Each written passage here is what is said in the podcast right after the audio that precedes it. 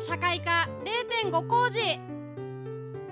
さあ現在休校中ですけれども、えー、1工事が始まる前の学生にも聞いてほしい0.5工事の時間でございます、はいうんうん、さあそれではあっちゃんさん。はいはい。本日のテーマよろしくお願いします。はい今日もみんな休校中だけどどうしてるかなっていうことで、うん、あのいろいろね現状についても話していきたいなと思っております。はい、はいでね特にあの今日は紹介したい調査のことがあって、うんうん、えっと今月6月1日に沖縄県が調査結果を発表した沖縄子ども調査未就学児の結果というのがあります。はい、これはねあの新型コロナウイルス感染拡大によってこうどういうふうまあ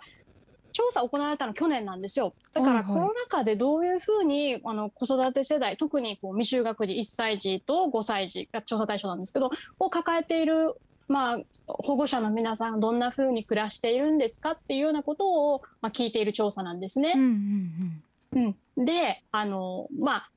大きい概要としては一番こうやっぱり目を引くのは最も低所得の世帯では世帯世帯収入自体がもう5割以上減ったって答えている人がまあ14.5%、はい、で、うん、あのこの減少幅が大きければ大きい世帯ほどこう保護者にとってのその抑うつ傾向っていうんですけどやっぱこう落ち込んだりとかね、うん、えー、そういったこう傾向が高くなってしまっているっていうふうにあの調査結果が出ています。はい、あそうなんですね、うん、うん、この調査とっても面白くてもう余談なんですけどこの調査報告書自体もすごい読みやすくなってて県の調査報告書としてはもう本当にすごいあの読みやすいし見やすいしあの分かりやすいしすごいあのいい調査報告書になったなってるんですよ。だからぜひ皆さんにもあの見てほしいんですけどね。うん、これレイアウトとかそういう問題ですか？あそうそう。扉絵に絵が入ってたりするの。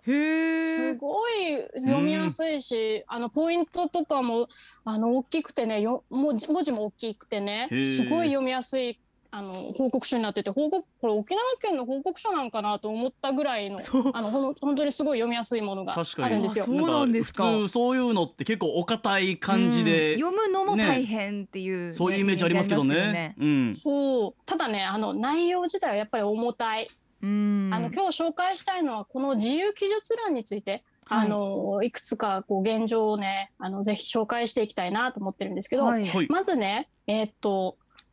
このコロナ禍でのどういうふうに暮らしてましたかっていうところで、えー、っと、ちょっと食料、医療が買えなかった経験っていうのも、この調査で聞いていて、うん、保護者の皆さんに、あなたの世帯では過去1年の間にお金が足りなくて、家族が必要とする食料や医療品が買えなかったことがありましたかっていうふうな質問があるんですけど、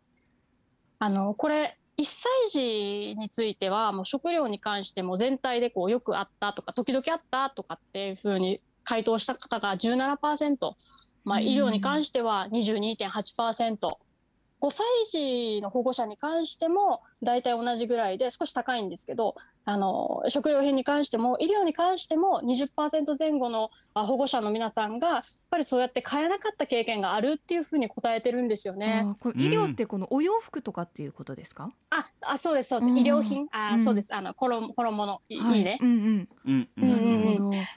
いうふうになっている中でこの休校中でやっぱりその給食がないっていうところがあって、うん、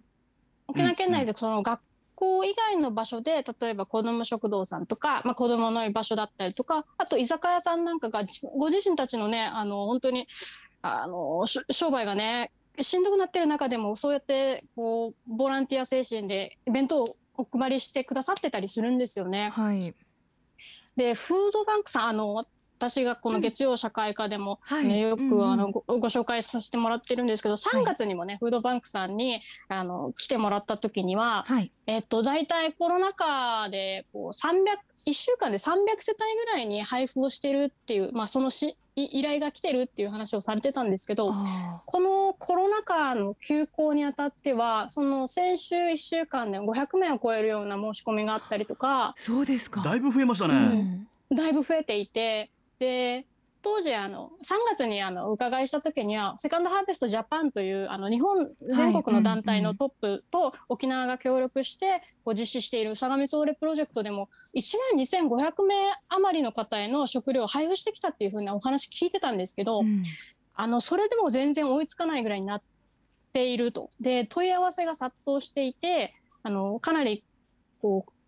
あのフードバンク沖縄さんの中でそのどうにかこう運営をして食料品を購入してでもあの世帯にお渡しするっていうようなことをしてるんだけれども全然追いつかないような状態になっているってことを、まあ、おっしゃってたんですね。はい、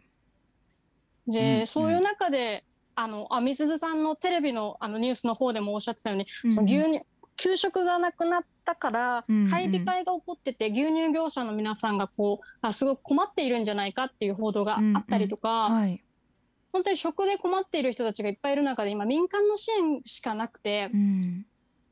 あのお金もねあの給付金があるわけじゃないからそれぞれがかなり困っている状態であのちぐはぐななんかこう状況があるなというのを日々感じて。うん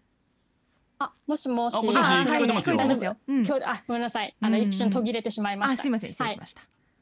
な、なんですけど、うん、そういうね自由記入欄ではこのこんな風に過ごしている皆さんの声がたくさん出ていて、うん、ちょっともうししんどいんですけどよ、うん、読みますね、はい、なんかねあのコロナでこのなんて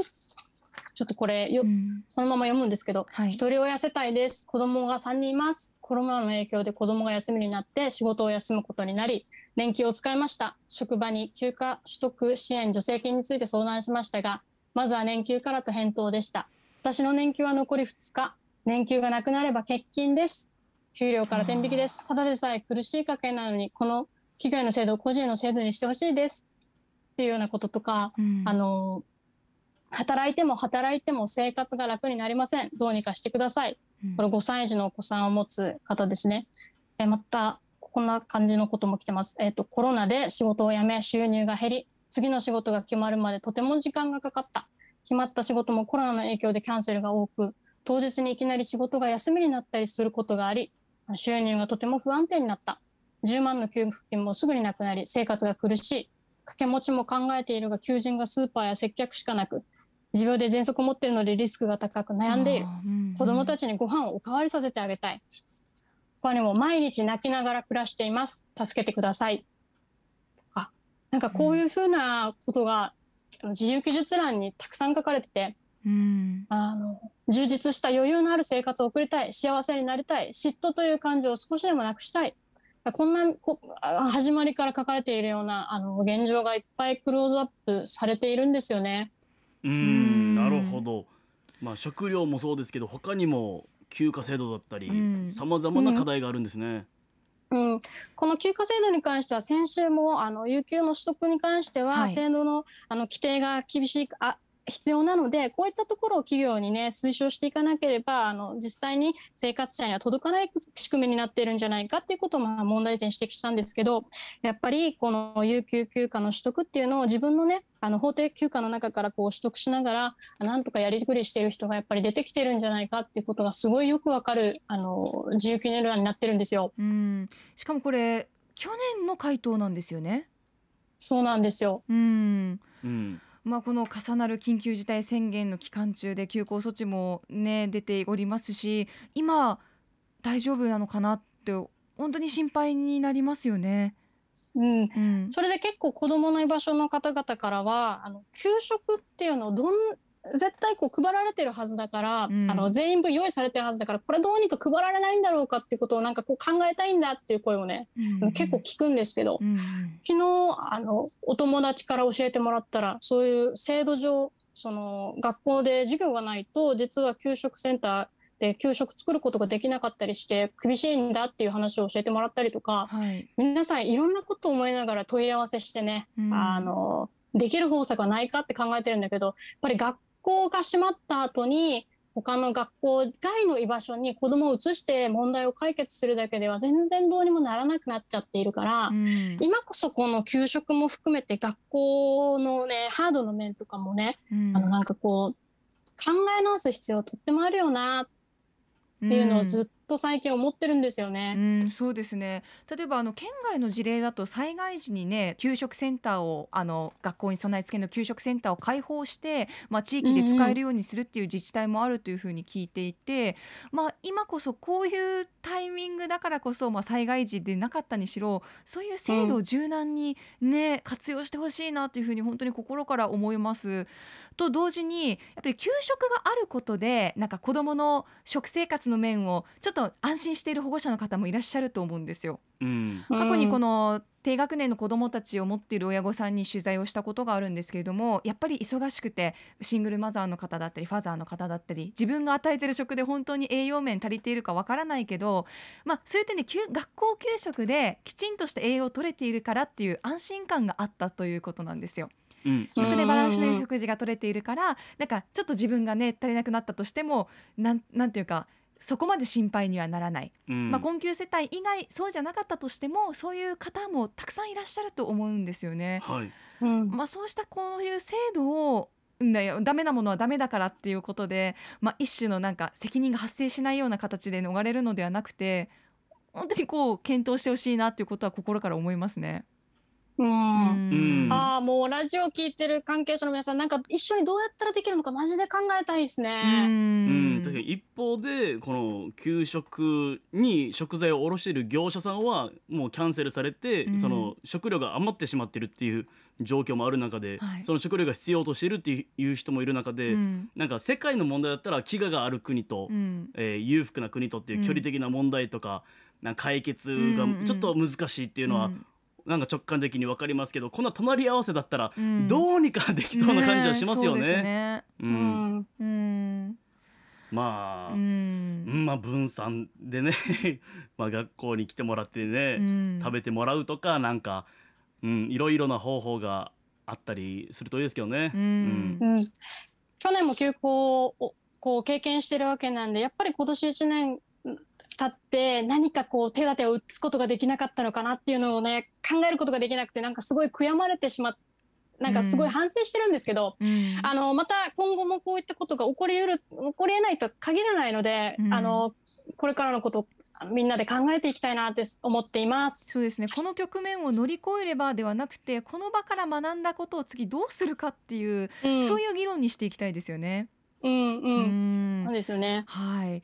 まあ、今この場ではね答えの出ない問いなんですけれども、うん、私たちが声を上げ続けること、その問題点意識し続けることが、例えば大きな例えば県とかだったり行政だったりとか、うんそういうものを動かす力になりますので、うん、え過去のあっちゃんさんの放送回でも繰り返し繰り返し訴えてることっていうのはずっと変わってきてないと思うんですよね。なので、過去の放送回ポッドキャスト、えー、などで聞くことができますので、え Spotify などのサービスで聞くことができます、はい、ぜひ過去の放送回も聞いて一緒に考えてみましょう、はい、0.5工事はね休校なりませんので。ね。えー、ご意見はハッシュタグアップ738つけて投稿してください。月曜社会科0.5工事でしたアップのポッドキャスト最後までお聞きいただきありがとうございました。生放送は平日朝7時から。FM921 AM738 RBC アイラジオ。県外からはラジコでお楽しみください